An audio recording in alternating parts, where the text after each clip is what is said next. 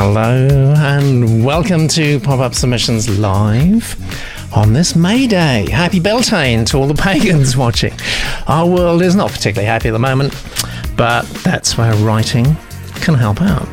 At the very least, writers can afford us a little escape from lives that are stressful or even imperiled. And sometimes writers can actually change the world for the better. So here's to you, the writers of the world. We owe you everything. Children's writing is our theme today, and acclaimed children's publisher Bella Pearson is our very special guest. And who do I spy on the other side of the virtual room? None other, yeah, than Litopian and writer herself. It's Ali Gardner. So let's see if any reviews have come in since we last looked. Oh, yes, there is one. It's from Daniel, Daniel K. And this is what Daniel says. I wanted to thank you for the pop up submissions critique. It was really in depth and was really useful in making me evaluate from the perspective of the reader. Yes, that's what we're trying to do, leading me to make big changes in my manuscript. I'll look to resubmit at some point. Absolutely. Uh, we suggest about three months gap, really. So um, to put a bit of you know water between the two submissions, or perhaps joining Litopia to gain more knowledge, guidance in regards to the craft. Why not? Come on in. You'd be very welcome. Once again. Thank you for running this show. It really is helpful for writers like me who are new to the craft, especially when it's so difficult to examine your own work with fresh eyes. That's absolutely fantastic. That's exactly what we try to do. Thank you very much, Daniel. And remember, if you're watching on YouTube, please do leave your thoughts and comments in the chat. We'll grab them and bang them up on the screen.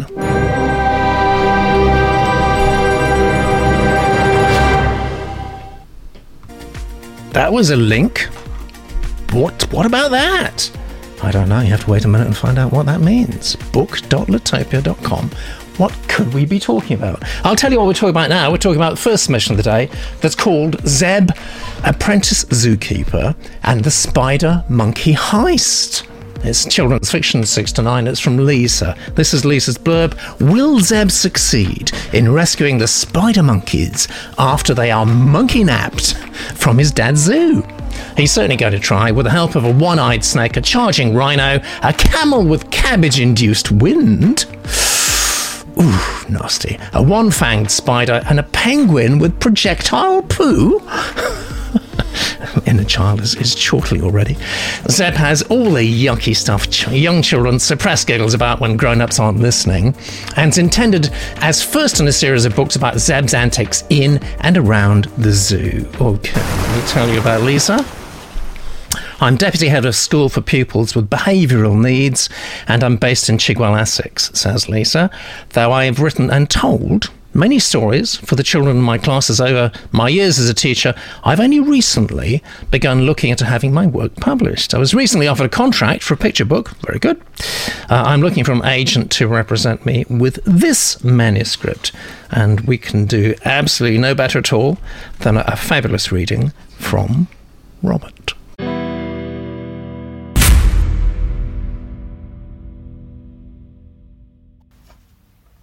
Zeb, Apprentice Zookeeper, and the Spider Monkey Heist by Lisa. Read by Robert. Hi, I'm Zeb, short for Zebrastian. I know, it's a pretty odd name. Dad named me after a zebra he nursed back to health from a terrible disease when he was young. He loved that animal. Dad says he wanted to call me just plain zebra, but Mum told me that he was jolly well taking things too far and that people would take the mickey out of me all my life. So they compromised and called me Zebrastian. Because when you say it really quickly, it sounds pretty much the same as Sebastian, which is a real, actual boy's name. Dad calls me his apprentice zookeeper and says I'm a chimp off the old keeper's block because I always help him out at the zoo. I love animals even more than I love double dip Belgium chocolate, and that is a lot. Whenever I'm not in school, I'm in with the animals. People always ask me, what is my favourite? And I say, all of them. Well, maybe except the skunks. I do quite like them, but they stink more than my dad's bottom, which is pretty smelly at the best of times. Here's my dad. He's called Peter. He usually looks like this pretty grubby and very scruffy. But he says, No mind, son, the monkeys don't give a monkey what I look like. Ha ha ha ha ha. He thinks he's funny like that, always laughing at his own bad jokes. I think if he wasn't a zookeeper, he'd want to be a comedian, so it's lucky he's so good at looking after the animals, as he is definitely not cut out for life on stage. Thankfully, it's mostly the animals who have to put up with his daft jokes. You can often see him chuckling to himself, up to his knees in elephant dung, or laying on his tummy, flapping with the penguins, trying out his latest funny quip. Am I making him sound dreadful? Actually, he's quite cool. Better than most parents, I reckon. Not strict or moany like some. He's pretty easy going and gives me the freedom to do what I want, most of the time. It's just me and him living here at the zoo. Mum hasn't been around since I was six. Oh, and my Aunt Maggie is about most days. She lives close by and takes me to school every day. Here she is. She is my dad's sister, but she is nothing like him. I mean nothing. Not a bit. She is always immaculately dressed, and she is properly strict. She also screams at the sight of a spider and holds her nose at the slightest whiff of kangaroo poo, which is just about the least offensive poo you can get in a zoo. Whenever she visits, she drives straight to our house with her windows shut tight. Good thing is, she always brings cake. She loves baking, and Dad says, You can tell. We live in a wooden cabin behind the flamingo lake, overlooking the monkey enclosure and next to the hippo house. We have pretty much every animal you can think of at the zoo. Come, take a look around. Crazy things happen to me all the time here at the zoo. You'll soon see what I mean. Chapter 1 Surromate Dad said I could design the enclosure for the new spider monkeys we were getting at the zoo. I wanted to build it myself, too, but he said it wouldn't pass planning control if he told them it was being built by his nearly nine year old son. So we got some local builders in instead. I have to admit, I was pretty pleased with the result. The climbing frame was taller than our house. The tyre swing was brilliant fun, and the rope bridge was wobblier than Aunt Maggie's bottom. I named it Monkey Junction and painted a sign to go over the door out of an old wooden crate I found round the back of the Tiger Tower den. It had a few reddish stains on it and smelt a bit whiffy. By the way, the flies kept congregating on the red blotty bits I suspected it had been used to ferry the raw meat Dad fed the tigers, but it's scrubbed up well. Okay, sorry about the background jumping out for a bit of that, but we you saw the manuscript and you heard the reading. That's the important thing. And let's go to the genius room and see what they thought. Um, Johnny, yeah, I, I, kind of agree with Johnny's comment there. Some of the language a little too far above the target age. I was wondering about that. James said, Robert, a great reader. Absolutely, very much so. Eva's losing attention because there's no story. Hmm. And I was expecting more from the title and blurb. I was quite excited by it, actually, yes. The writing's a bit pandery. I wonder what that means. The blurb and title were much more fun. And Annie says, voice is fun and light, but story needs to kick in. Yeah, it hasn't really kicked in yet, has it? Um, curious to know what you thought, Bella. Uh, yeah, I completely agree. I mean, I like I like the writing. I like the tone of it. Um, uh, sometimes, and I kind of know what that person meant with pandery. It sort of felt a little bit like it was pandering to the young reader. Um, but I, I, did like the openness of it. But it was just too long. I mean, it would, you just need to get going uh, with actual yes. scenes.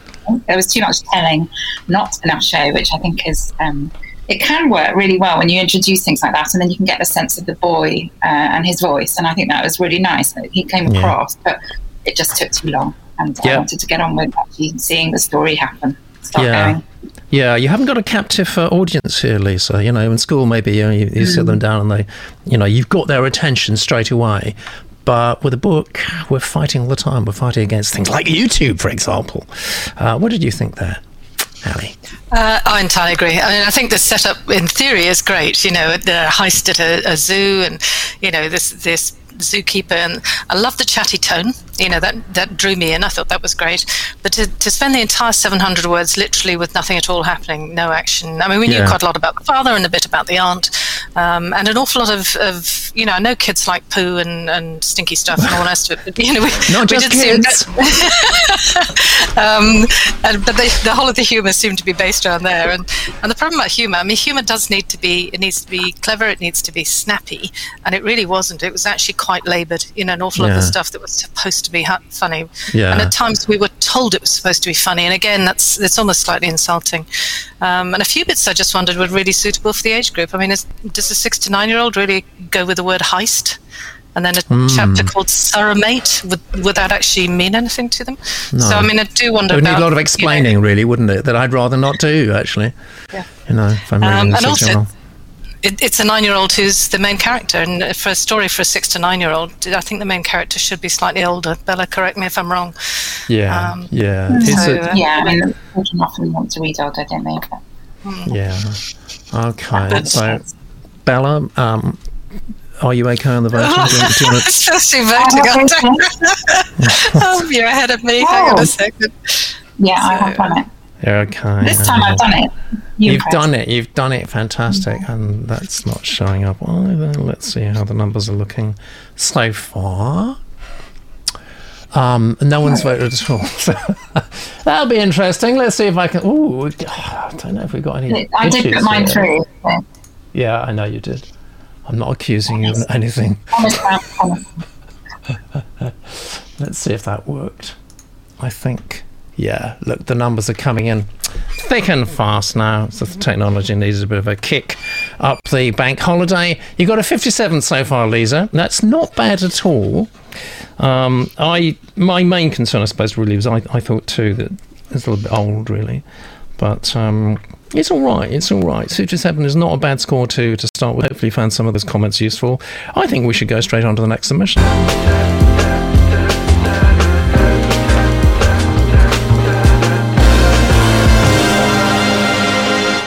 Yeah, now we've got the uh, technical uh, glitches ironed out, I think, or is that is that tempting fate? Should I not say that?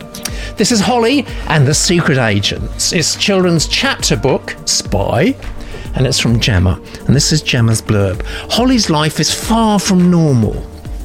And it's about to get even more extraordinary when her parents reveal that they're secret agents for none other than the Queen. But there's more. The Queen has personally asked Holly to ask to join her parents on their next mission. The Queen's personal diary has been stolen. Oh, sounds like Sherlock Holmes. And it's up to Holly to find it. The only problem is that she has to befriend the biggest bully in school to track down the missing item. That sounds lovely and retro, doesn't it? Doesn't it? I love it. Uh, let's find out about Gemma. Normally a writer of family dramas, says Gemma. I wrote this story for a writing competition, getting getting carrying away, carried away by the theme and Holly. Uh, it's been a whirlwind of an adventure. I can see Holly becoming a series and have become on a sequel, working title Holly and the Mysteries of Banana Island. I think Holly has the confidence. This is all about Holly. It's not about you. Come on, more about you. Uh, has the confidence and ambition to carry many youngsters on an exciting adventure, and I hope you think so too. I have read my story to groups of children in the 7 to 9 age bracket, and the positive responses have filled me with the determination and drive to get my book published. I've already had interest from a small Australian publisher, and I'm looking for an agent to make Holly as widely received as possible. Understand all about that. We'd like to know a little bit more about you, but what you're going to like a lot is this reading from Emily.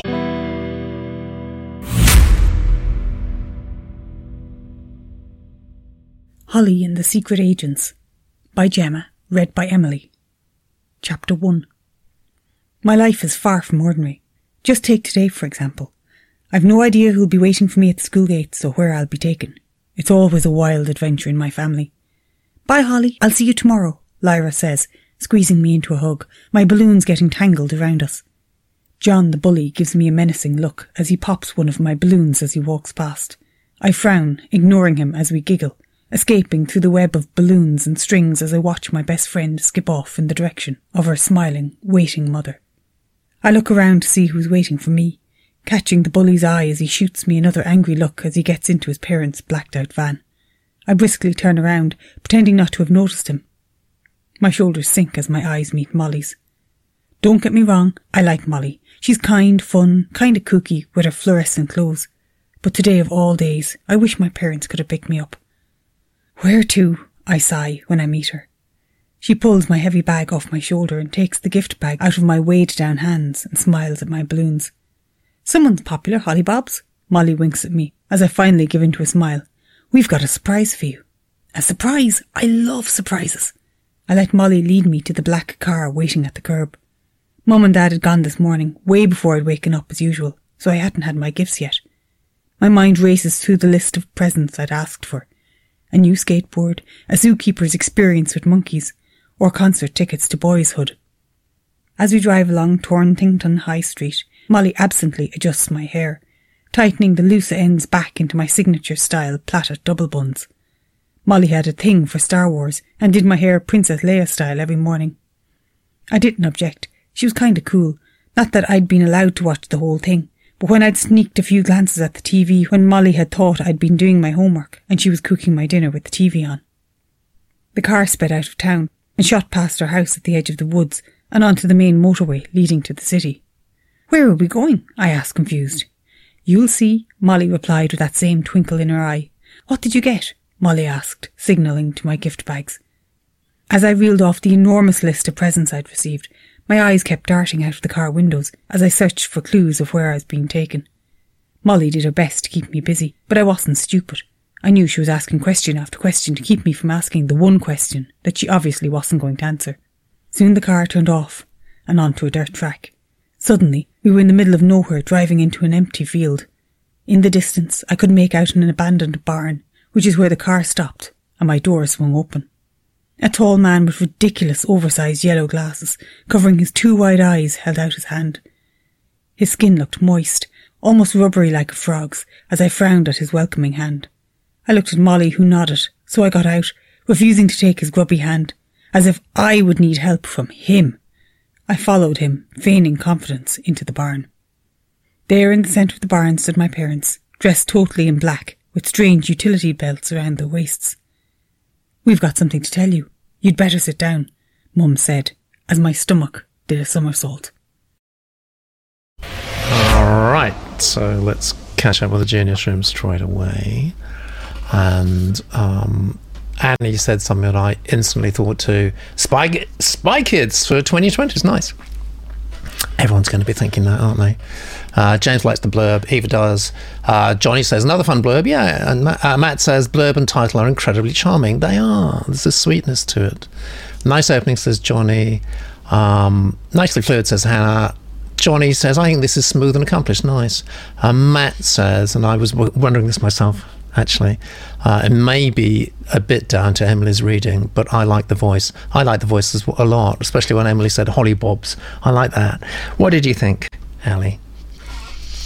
Um, I, I, agree. I mean, again, I like the setup very much. Um, the, the, suddenly finding your parents are secret agents and um, the chatty tone, etc. Um, it did need an awful lot of editing, though. It was um, really quite weighty in parts. It, it, felt sort of heavy in parts as well.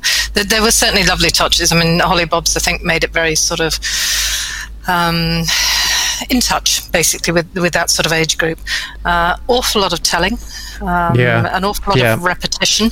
I mean, at one point we had sort of surprise in about eight, three times in about eight words. It was, mm. you know, and it, it just didn't it didn't sit well. Um, and uh, I think there could have been a few light touches which just would have brought an awful lot of stuff to life when when it was done quite heavily. Mm. I agree hmm. about the long sentences. Again, when there, there was action, it should have been short, snappy sentences, and it wasn't. It sort of wound on a bit. Um, and also, I didn't have any empathy with the main character. I didn't know who she was. I didn't know who Molly was. I had no idea. She could have been a grandma dressed in fluorescent stuff, which would have been yeah. fun you know, but she could have been anybody. Um, mm. And I mm. certainly I didn't have any idea who Holly was. Also, Holly and Molly, you know. A bit close. tad close Um, there. so, uh, so I think you know, yes, as a concept, I think it's really good, but I think it needs quite a lot of tidying up. yeah, I, that way. ca- yeah. I, I felt the same um, about both our, both our submissions so far. I think um, that's kind of a general feeling too. Actually, good concepts, execution a little bit to be desired. Uh, James has just said that uh, has potential, needs editing. And things may be a bit whole for five to, to, to eight. James says intriguing story. Lots of adjectives, says Vicky, and Emily, who's our narrator. And so we always, always want to hear what the narrators think because they they get inside the manuscript, they get inside the words. And I thought this had great potential, but reading aloud would have helped, as some of the sentences were far too long. That's the author. That's that's you, Gemma. Read it aloud, please. Maybe you have done actually. Um, sounds like you have, but hmm. Emily's saying reading aloud would have helped, as some of the sentences were far too long. I wasn't a fan of the creepy tall man with moist hands at the then shudder, at the end shudder. Yes, quite. Yes, I know what you mean. What did you think, Bella? Yeah, I mean, I agreed with everything Ali said. Um, I also, uh, um, I thought there needed to be a bit more context actually because it felt it did feel a bit old for me in terms Yeah. of the age aimed at. And as you said, we didn't really get to know who the characters were, but a bit more context around it, a bit more, a, a few more specifics, I suppose. Don't say that the bully is a bully. He, he, he just has to do things that make him look like a bully. So it's things like that. You, you just got to be really um, show, not tell. Yeah. Um, I could have done a bit more of the first one, actually. Interestingly, a bit more of some sort of sense of. We obviously got that their parent, her parents were away, but I could, had no sense of who who was going to be picking her up. As um, Ali said, what age this person was. Yeah. it was old, I suppose, at the end of the day. But it was very nicely told as well. Um, there were some lovely moments. Um, Yeah. So yeah. Good. All right. Let's. Um, I think that's the general consensus actually on just about everyone. So, Gemma, I recommend you to. You got fifty-eight there. Not bad at all. I recommend you to go back to the Genius Room in particular. Just freeze frame it and read everything they've said there. It's the laboratory of of uh, writing, of, of writing and reading, really. So just freeze frame it. Read everything they say. Think about it, and. Um, very welcome to resubmit if you want to, and as I say, about two three months' time. Now, I want to have a word or two with Bella because there's something about Bella, right? And this is this is the thing about Bella. So here we go. Bella has been in publishing, oh, for donkey's years, really. And she's got a nose. Bella is well known to be a talent spotter. She finds the big ones. She's got she's got an instinct for these. Look at that boy in the striped pajamas before I die Art of Being Normal. Bella has won the Branford Boase Award m- once and been shortlisted five times. I want to know your secret. How'd you do it? I have no idea. I have no idea. I just get lucky. I think I get to read these incredible authors, and um, when you get that feeling, you know that there's someone really special in front of you. So yeah, Yeah. It, it's luck. All right. So you you look at stuff that people send you. Maybe people like me, agents. Maybe you see stuff directly from from writers and, and whatever else uh, means people use to to send you manuscripts. And you look at manuscripts. You look at manuscripts, and then something. What is, what is that little thing that goes off in your head to make you make you think that's that's that's the one I want? It's such a difficult. It's such a good question, and it's such a difficult one to answer because I don't know what it is before I see it, and so there's no the next such and such. I'm not looking for the next Harry Potter or the next The Art of Being Normal. I, it's looking for something that has when someone has their own voice and that you know that they are playing with words in a way that they know is going to affect you. Um, that is when, and it's a rare thing where they can change you, the way you're feeling when you're reading it. That's when I really sit up when my feelings are changed my emotions. If they're changed, That's very interesting. The content, That's yeah, a good- then that's a good insight.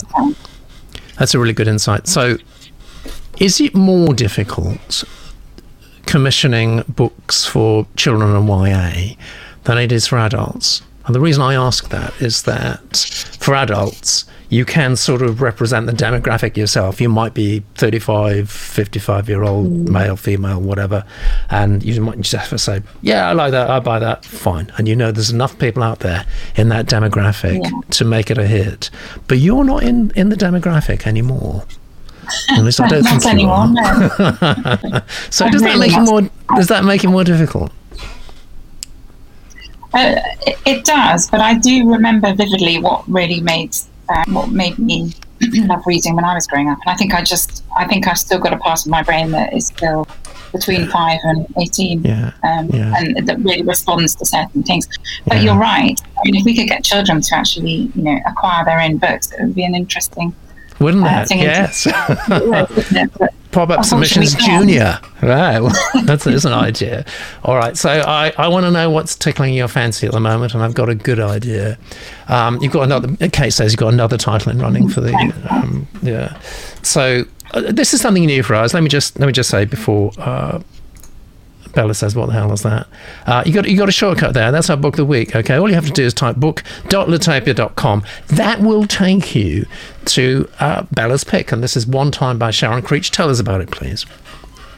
So this is a book by Sharon Creech, who is has been writing for years. I think you may all know her already. She's the most incredible writer. She won the Carnegie about 15, 20 years ago. And this is her latest book. It's about an inspirational teacher, and it's about the, the inspirational teacher teaching her class about creativity and uh, reading and giving them a love of words and language. And um, the girl who's the main character, she's a really creative, sort of um, over imaginative child. Well, not over imaginative, you can't be over imaginative. No. But um, yes, it's just a wonderful, wonderful story for middle grade readers, and she has such a beautiful voice for children. Uh, Sharon does. So if you want to learn, if you want to read a, a real an adult who has this incredible ability to get into a child's mind, uh, Ah.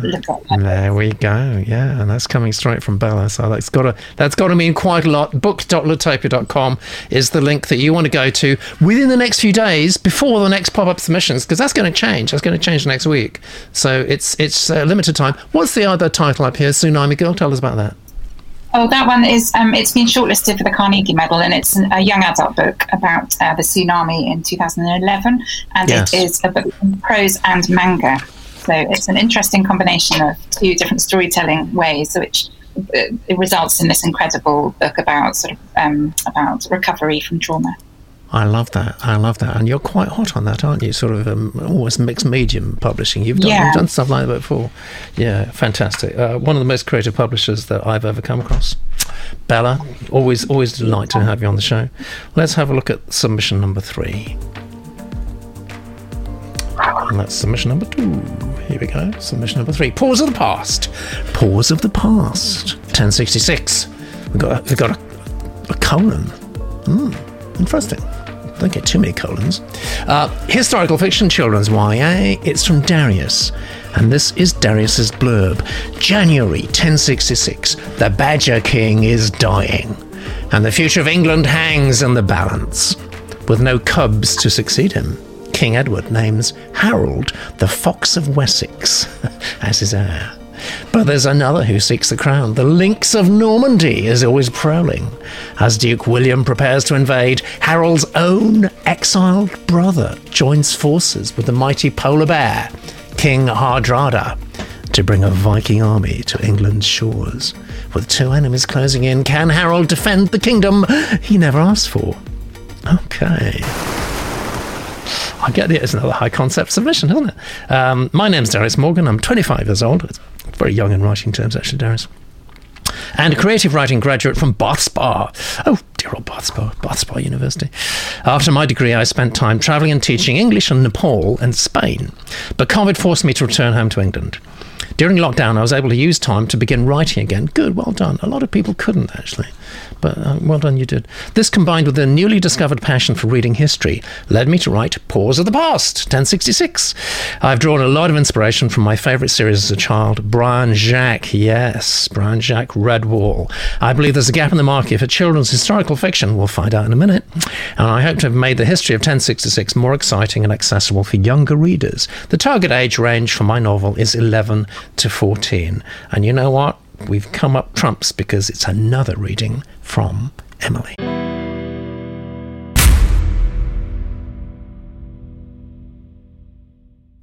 Paws of the Past, 1066, by Darius. Read by Emily. Winter. Death at Westminster. A blizzard was raging over the Westminster grounds. The fox battled through the drifting snow, his red cloak choking him as icy winds attempted to rip it from his neck.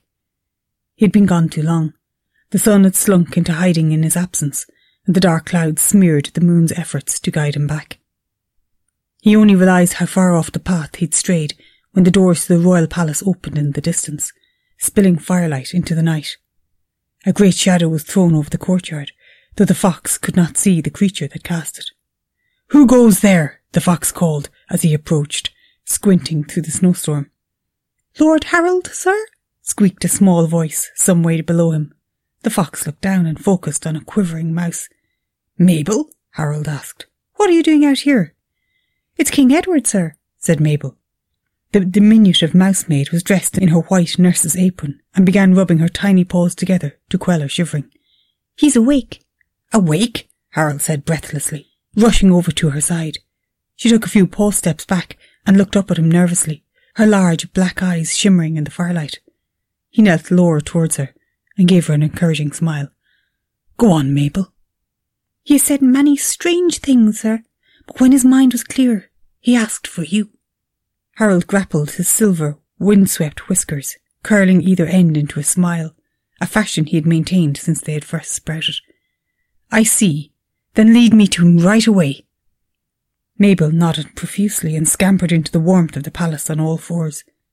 Ordinarily, Harold might have scolded the mouse for her lack of decorum as he strode after her on his two back paws, as was proper. Even Harold, however, could ignore it on this occasion. The king was awake, and the future of England lay in the balance. Harold marched after the mouse, taking care not to step on her trailing tail as he went. Her bare claws scratched and slid on the stone floor as she soon raced ahead. The noise of Harold's steady padding followed. You were gone a long time, sir. I looked everywhere for you, Mabel said. I was praying, Harold frowned, sensing a hint of accusation. Praying for the king. Praying for a resolution, the fox continued silently. Had God finally answered him? The fox had visited Edward's cathedral every day for weeks, though he found it offered little solace. It had become a symbol of doom. The Badger King had spent twenty years overseeing its construction but had now grown too sick to see it. Bound to his bedchamber in the palace, he fought the days from which the mice said he may never wake. Edward had no cubs of his own. If he were to die, who would lead the kingdom after him? The crown had many claimants, too many. The fox believed there would be claws out and blood spilled before this was over. Please hurry, sir, called Mabel from the depths of the shadows ahead. Dim torches that adorned the walls were on their last embers. Their flames had to be at full stretch to light the palace's high ceilings. Yes, Mabel, replied Harold. He didn't make a habit of being ordered around by mice, but the worry in her voice was genuine and unsettling. Do you think the king will live? Mabel didn't answer. Harold yanked his whiskers again and picked up the pace. In the great hall, two spitting fires were lit on either side, their plumes of smoke staining the walls black. Even at such a late hour, the palace was alive with bustling creatures. The king's table remained empty, but swathes of creatures were still feasting. Harold and Mabel were watched with poorly disguised interest as they came through. What was the high ranking fox, the Earl of Wessex, doing with one of the king's personal mousemaids? Silence befell the hall as all eyes turned to them. One squirrel stared, open mouthed, a pawful of food suspended in mid air. So, this is uh, interesting concept that needs quite a lot of thought, actually, I think. Um, very sort of uh, strong concept um, proposals, ideas in today. Um, but I think it's fair to say we've had issues over the execution on both of them so far. I wonder if the same is going to be true on this one. Let's have a look at the genius room first. Um, really strong blurbs tonight, says Matt. Yeah, absolutely, I agree with that. Um, and Lex has just found out he's related to the Norman invaders. I don't know how. Uh, likes the writing style. Emily, of course, our narrator of the second one as well, um, says, really enjoyed it. No, my children would love it, especially the history and animal aspect. I thought there was great sense of character and beautifully written. Starts out nice, says James. Poor steps, nicely done, good tone. Pretty good reaction so far, actually, in the uh, in the genius room.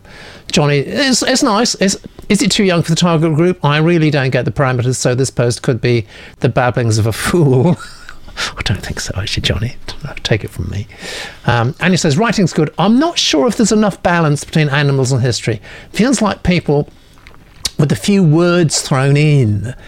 Ah, and I see Bella nodding there. Yeah, I think that's very perceptive, actually, Annie. Yeah.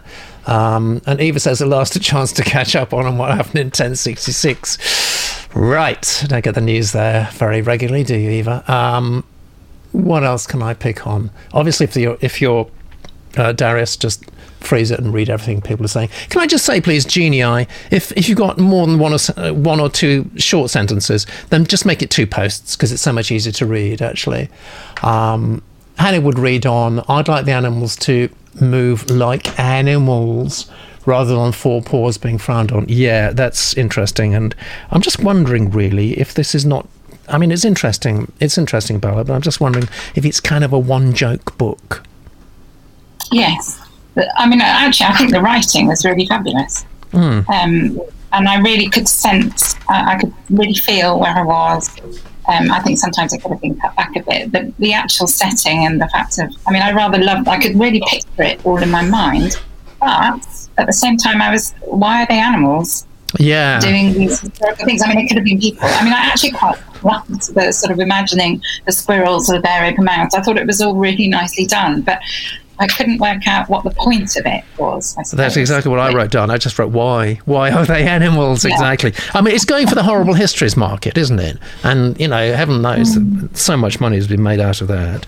I mean, do you see any commercial potential here, or do you think it's just um, nice idea, but it's just going to fall short of the? It is a nice idea, and if there was another slant on it that hmm. wasn't really historical about English history, then I think it, it there could be something there. But yeah, um, as we said, it's the, what is the point? So therefore, I, I, yeah, I'm not sure that I would I would say it was something to um, that I would take on. Yeah, fair enough. But I, mean, I did like writing. So really. You know, Yes, good. Well, that, coming from you, that's that's quite something, Darius. You should be pleased mm-hmm. with that. Um, the outcome is known, Ali, isn't it? Because we we know pretty much how 1066 worked out. Is that is that an issue for you, or, or would you read uh, to the all. end to see what happens? I think when I was a child and probably didn't know the outcome of 1066, then I probably would have kept going. No, I, I agree. I mean, I think it's confident writing. Immediately, we had a sense of, of place, we had a sense of, of menace. Uh, I thought the dialogue actually gave a good um, interaction between the two main characters. You had, you know, you had a a reasonably clear idea of who they were and you know where they were coming from. So I liked all that. Um, I also like the fact that it would appeal to both parents and kids. If you write it well, yeah. the kids will love it, and and the parents will love the fact that there is some history slotted in there. I mean, of course, it's then difficult to, to write it historically accurately if you've got your yeah. animals doing the You're constrained, aren't you? You're so, constrained. Yeah. Actually, I think that's, that's I, the issue. I think with animals, I mean, kids do love animals, and I think they can be a very good vehicle for humour. In fact, that's what it was. You know, the the mouse maid you know, and no, things like, like that, that was, yes. was, where the humour came from, you know. So I think it did actually give you an opportunity to do that. Um, there was quite a bit of telling. There was a bit of head hopping, and there were a lot of cliches. You know, we had a raging blizzard, and we had him battling through snow. Stuff like that's just untidy. You know, it just can be sorted out relatively easily. Yeah. Um, so that you don't get not quite stopped by it, but think. Yeah. Uh, so I, I, think that needs to be, uh, and, and, things like uh, the mouse spoke, and I think he looked down at it, and you think, well, of course he's going to look down at it. It's a mouse, you know. so you know there was there were bits which just unnecessary to be stuck in there. So uh, a little bit of a little bit of pruning would be fantastic. Would be that's that's so. that's great. Thank you, thank you so much. I, well, I'm just uh, no one's actually mentioned the title. Let me just ask you ask you about the title. When I saw that title, I was expecting dogs. I'm just wondering if it was a bit too, you know, uh, species specific. Paws of the past, because it's actually about all sorts of animals, isn't mm. it? I mm. thought the title told us very little. I, I, yeah. I, would have known nothing about you know. And it's not even a pun, is it? Really? It is his. Well, yeah, exactly. Um, mm. So yes, it, says it is history, but apart from yeah. that, you know, it just really tells us nothing. Yeah, but so let's face it, we we we need you know, there's room for another horrible histories, I'm sure, and there's certainly room for a for mm. a new generation Redwall. So we don't want to discourage you too much, Darius. Have you pressed your voting button, Ali? Disaster! Disaster! I'm not the only one cocking things up today. Good, good. Let's see. Uh, okay, hold, sit tight, Darius. Don't worry. It's a 45 yeah, she'll so be far. There. She'll get there. Yeah. Yeah, she'll get there. Let's look at the yeah, eventually genius room. There we are. Um, I've just spoiled the 1066 thing, 1066 thing for Johnny. Sorry about that. I should have uh, flagged that up. Spoilers. Oh, look, Darius. Don't be unhappy. You've just shot into the lead, but uh, we have two more submissions. Shall we have a look at submission number four? Kingdom of the Sea. Kingdoms of the Sea. It's fantasy. It's from T.E. Hayes. Kingdoms of the Sea is the story of a boy's search for his missing father in a water filled world set apart from our own. It opens on Dav's pastoral life with his grandparents in the highlands of New Sparta.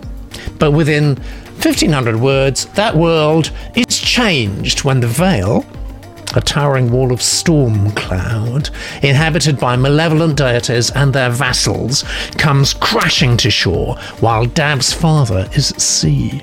Dav sets out to find him. Hmm, has that got your imagination peaking? I think, yeah, it's got mine, definitely. Let me tell you about um, T.E. Um, I was born in Dallas, grew up on the Red River, went to Cambridge, have a PhD in intellectual property law, live on Galveston Island, and work as a chemist for the company I founded. I've written two law books published by Sweet & Maxwell London, W. Green Edinburgh, and a forest worth of peer reviewed journal articles. All right, well, hopefully, hopefully you're planting a few trees down there in Galveston, and uh, we can do something rather special for you, which is a reading by Hannah.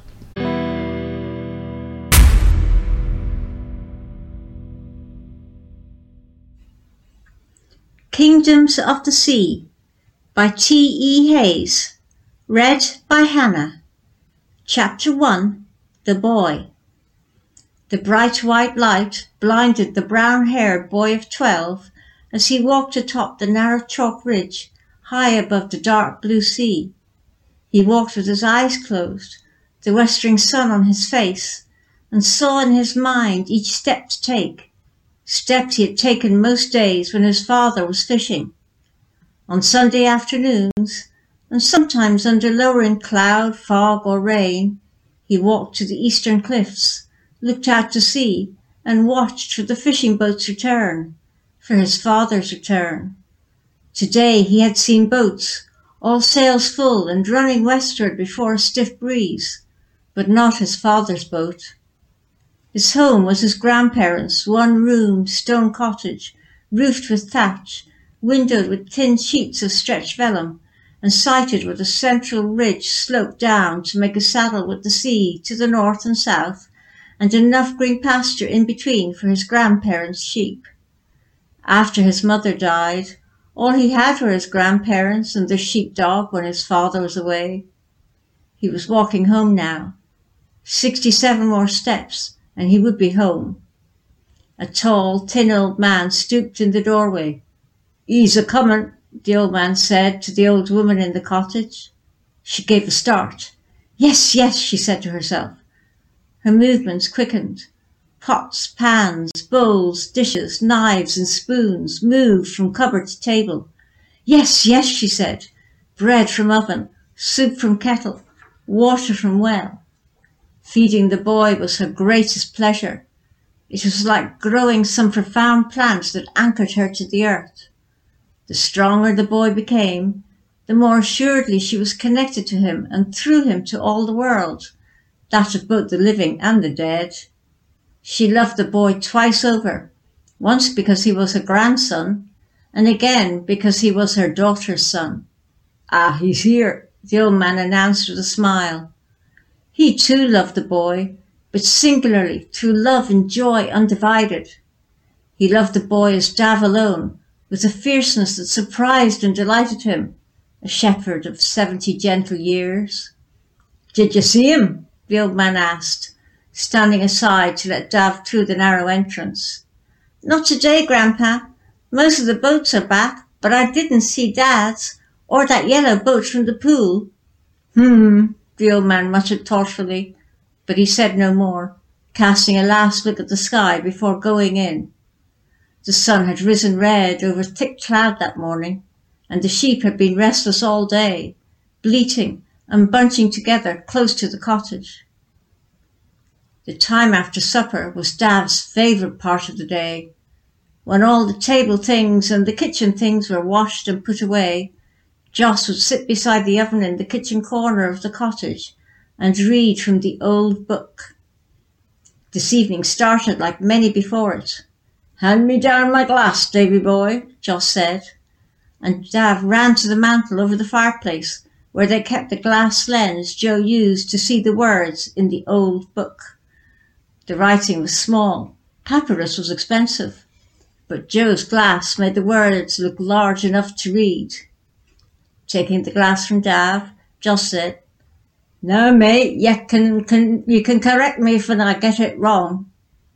He said that every night, and Dav always found it funny that his grandfather, who knew so much about the sea, the sky, grass, stone, people, dogs, and sheep, expected to be corrected by his grandmother. She had been a town girl when she was young. Town children went to school, learnt to read, and learnt of the world by reading about it. The hill people, Joss was one, did not have a school, and they learned of the world by living in it. After they married, May taught Joss to read. Oh, I, Joss said, finding his place in the book.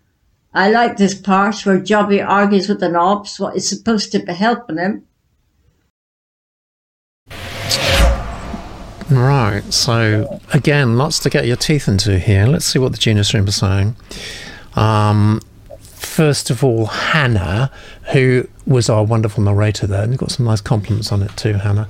Um, Hannah says the writing was good, apart from point of view jumps. That didn't bother me too much, but it did bother people in, in the in the Genius Room, definitely.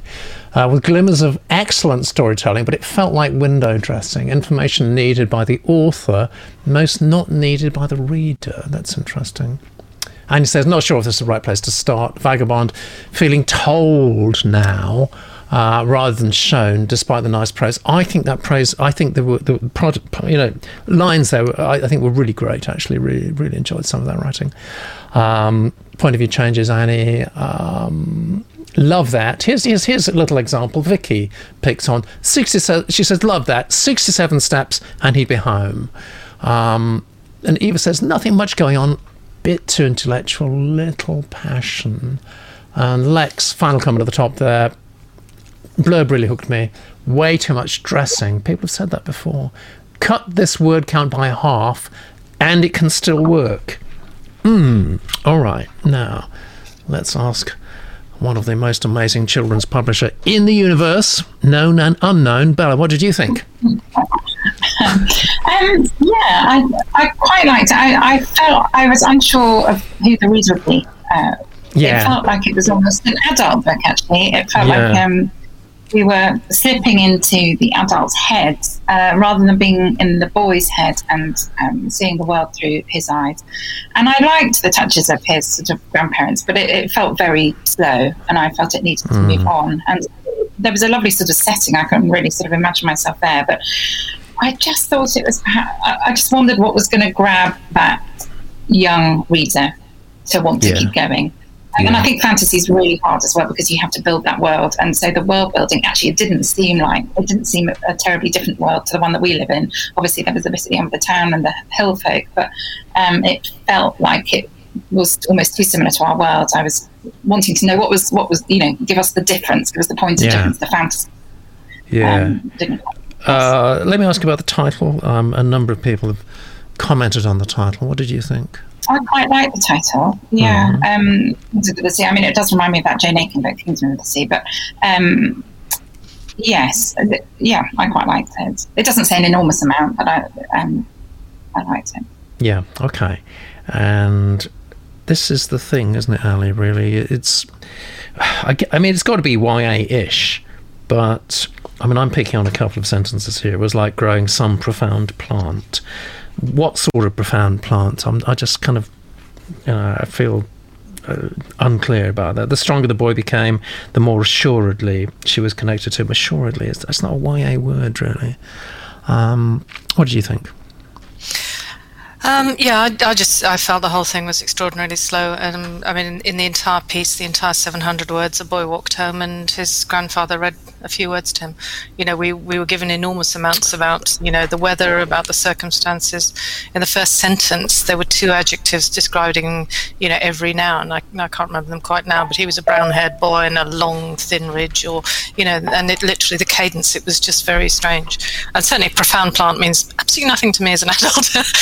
I don't know what a profound plant no. is. Um, but yeah. I mean, there were a couple of things, you know, that you thought this could we could follow through with the grandmother being mm. attached by the boy to both the mm. living and the dead. And there's a kind of ooh, a spooky thing in the back of your head saying connected to the dead. Ah, you yeah. know, where's this going? But it wasn't strong enough to give a kind of feel. You know, are we going to go somewhere with that? Does he actually yeah. have strange powers, or you know, can he speak to the dead or whatever? Yeah. Um, there are a few nice touches, like the the windows being um, uh, windowed with thin sheets of stretched vellum. You know, I thought it, that was just a nice sort of touch. That gave a, quite a a good picture, as it were. But yeah. I, I think it was a flabby piece. It needs it needs Ooh, to be yeah. flabby. Sorry. My God, that's hard words here, Alan. oh my God, are you feeling dyspeptic at all? I know. it's been a long um, day. I'm I'm going to go out on a limb, and I think that actually I, I do detect an interesting voice here, and I do I do think there's there's some uh, potentially great writing actually, but I'm not invested. I'm really not invested, and that's the thing, um, as, as Bella pointed out. I mean, I've got to really want to get into this, and our protagonist obviously is the, is, is the way in that most people use, and I'm not really investing in that. Um, but I love the concept, and uh, uh, yeah, I mean, I've given you quite high marks, um, um, TE on the on the craft, um, but not really on the commercial potential. Let's see how the numbers looking. You got a 55 all round. Kind of divided people a little bit there. Uh, Ali really liked the blurb, didn't you, Ali? Uh, yeah, no, I thought there was quite a lot of potential in that. So. Yeah, yeah, yeah. Fair enough. Good. All right, 59. Let's look at the numbers before the very last submission day. All right, so it's you, Darius. You're way out ahead. Is that going to be the case in a moment? We'll find out. Here we go. Bode the Brave. I think I've said that properly. Is it Bodie? Well, it's probably Bode. Bode the Brave. Middle grade historical adventure by Ben. And this is Ben's blurb. Bode is a simple Saxon farm boy.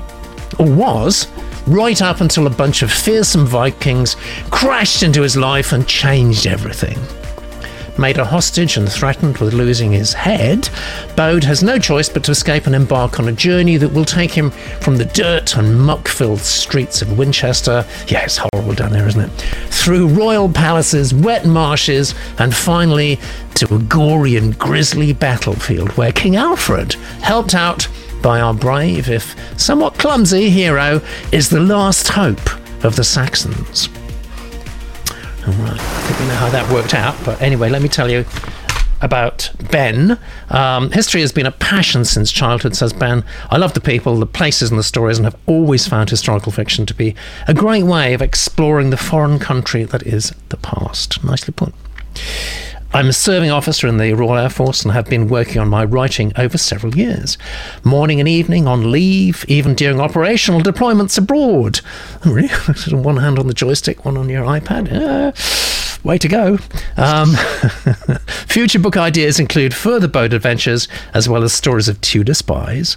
Nelsonian sailors and epic ancient Greek heroes. Stalwart stuff, and we can give you I'm pleased to say, a stalwart reading here from Lex.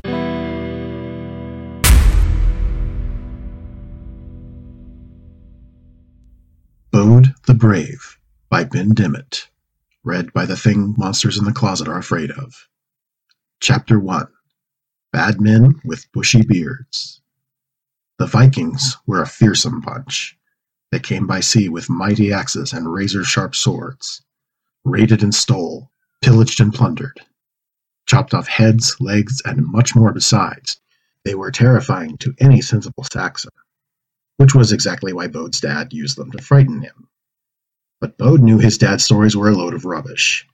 Vikings hadn't been seen near the village of Redcliffe for ages, not in all Bode's ten years, in fact. Besides, The nearby town of Wareham had big wooden walls and was guarded by Saxon soldiers with long, pointy spears. So Bode reckoned he was perfectly safe from marauding men with terrifying tattoos on their faces. He even suspected that the bit about tattoos, big blue and green splodges all over arms, legs, chests, and even bottoms, was made up. Just like the tall tales of how the Vikings would come to take him away, a big lie designed to scare him into behaving. When those Vikings get hold of you, son, you'll soon see how easy you've got life. Dad had said that very morning. Now help me pick some berries. But Bode didn't enjoy picking berries, as the prickly bushes they grew on had a nasty habit of leaving him with cuts and scratches all over. So he was hiding in a pig's pen. Oink! Shush! Bode was not shushing in person, but rather Bertha, a great big, nicely fattened and tasty looking pig, worried that her constant oinking might give him away. Oink! Shush, Bertha! It occurred to Bode that perhaps the fattened pig's pen hadn't been the best place to hide after all, even though he had covered himself from head to toe in mud to disguise himself. Though from the smell, it wasn't just mud, but something else brown too. Horrid pig's muck.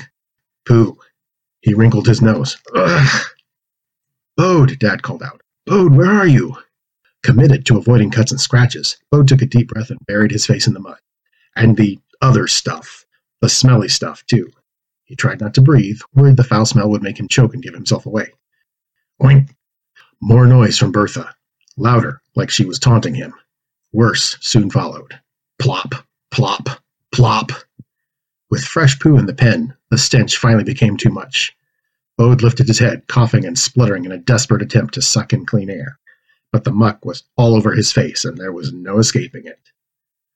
Then he noticed his dad standing at the edge of the pen, laughing. The lengths you'll go to, son, just to avoid a bit of work. Bode sat up, crossed his arms, and put on his best grumpy face. You're like St. Martin, given away by cackling geese, Dad said. Except you were given away by the oinking of a smelly pig. And you're not a humble priest who didn't fancy being made a bishop like old St. Martin was. You're just a lazy little boy who won't do what he's told. Bode stared at the ground, concentrated hard on scrunching his face into a grumpy frown. He wasn't lazy. He just didn't want to cut himself on the thorns, which, if you asked him, was quite sensible. Go wash all that smelly muck off you, Dad said. Then come and help me pick the berries like I asked. With that, he walked away, tutting. Thanks, Bertha, Bode said sarcastically. Oink, replied the pig happily, like she didn't much care that she had given him away, then rolled in her mucky mud. Oink, oink, oink. She was in her happy place. Disgusting, Bode muttered as he climbed out of the pen. Stinking badly enough to make himself feel a little sick, he hurried down to the river. He was so keen to wash that, despite the cold, he hurled himself into the water. Brrr! The River Frome was great to swim in over long, lazy summers. Not so much on a cold and damp autumnal day. Bode scraped the mud from his face, arms, and legs. Scraped the not mud off, too. He felt cold, but much cleaner. And much less smelly. Washed, he realized he couldn't avoid picking berries any longer. Best get to it. Sooner I start, sooner I finish. But then, everything changed. Vikings! Vikings are coming! Spoiled sports that they are. Vikings again. Dear. Uh, great reading uh, from uh, the voice formerly known uh, many lifetimes ago as Lex. And even better oinking, I think. Can we agree on that? Great oinking. Thank you, Lex. Let's see what the genie is saying. Um, Pamela says, "Okay, got the point about the poo. Seems too young for it. Is, it was a bit laboured that the, the poo stuff had quite a lot of poo today, actually. Um, yeah, it, it does. Annie says doesn't really match the blurb. James says, "Oh no, need to start with the bad Vikings invading or something." Yeah, probably do actually. Hannah likes the writing. Six to eight year olds would love this, but a bit young, I think, for middle grade. Eva says writing's good. Uh, and Lex, our narrator, Jujur, says the hardest part about reading this was having to shapeshift back and forth between humanoid and porcine forms on the fly. I was winded. Got, got to get back into shape. I think you did that very well. Um, and sorry, says Vagabond, not what I read to my middle grade son. He'd have been bored. Oh dear. What did you think, Ali? Um, well, I like the idea of starting a book in the middle of a pig pen. You know, I don't think I've had read many books where a, a child is standing in a pig pen. Um, and I quite like the, the, there were certain very human things about it. You know, the fact he didn't want to do the work and he was hiding from his dad, and I don't know, the dad using stories to frighten him, etc. So there was there was quite a few bits of sort of father son relationship that did actually ring true. Um, and I thought the kids probably would be keen on the whole pig poo thing. Um, quite a lot of stuff that was incongruous. You know, he buried his face in the mud and then hold his breath. I mean, you know, if you get your face in the mud, you, you know, you're going to be holding your breath. Um, an awful lot of exclamation marks. I don't know how many there were, but you know, I mean, two in seven hundred would have been more than enough, and it's it's almost a sign Are you an exclamation mark uh, finesse, um, a fundamentalist? I Are you? absolutely. Uh, yes, publishing no, is full of people like that. I came into publishing from advertising, where you know you can't you can't write a, a sentence without a screamer on the end. But no, people people are prejudiced against screamers in publishing. Um, there's also an awful lot of telling. I mean, even at the end, you know, that bit about then everything changed. The Vikings are coming. Well, you know, the next sentence tells us that everything's changed. In one minute he was, you know, in a stream, and the next thing his village is being attacked. So Yeah. I think there's quite a lot that could have been could have been cut cut out, as it were. I did have an amount of empathy with the main character. I wasn't really completely invested, but I did feel an amount of sympathy for him. Um, Yeah. So um, you know, It's I, a bit- I a did bit- I knew slightly where he was coming from. Mm. We've had quite a lot of poo today, and it's it's We a a bit lot of poo today. it's it's a bit of a sort of cheap trick, isn't it, for adults to do that because they, they know it's going to get a sort of Pavlovian reaction. Maybe maybe just work a bit harder on that. What did you think, please, Bella? Yeah, I agreed with Ali. I mean, I think that the entire sort of first scene, I, I, I enjoyed it, but it was way, way too long.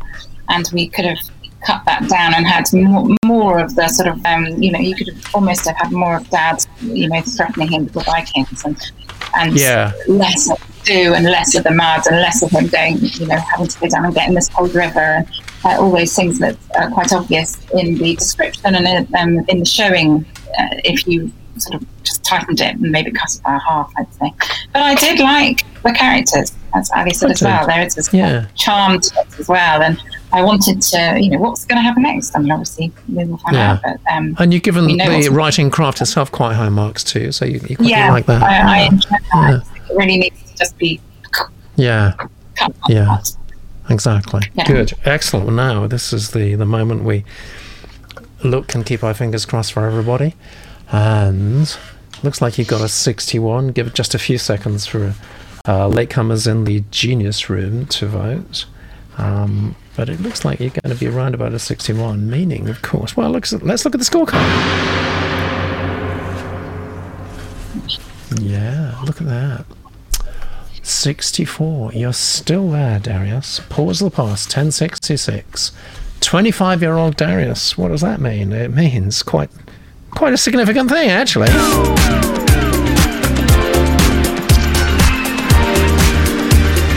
Means you won the show, mate! Not bad going. Congratulations, Darius. Don't know if you're going to end up the um, the monthly winner. 64 is a good score. It's not the very best you can get. Three more shows, three more shows this month, and we'll find out. But well done, everybody today. Totally enjoyed the show. Completely brought out my inner child. Let's just go back finally to to Bella on that link there. That's that's good for another five days until next this time next Sunday. Basically, book.litopia.com. One time, Sharon Creech. It's it's a guppy book. It comes from Bella. It's got to be brilliant. Book.litopia.com. Yeah, thanks Bella. Thanks for coming on. Thanks Ali. Thanks everyone behind the scenes. Let's see you all same time next week. All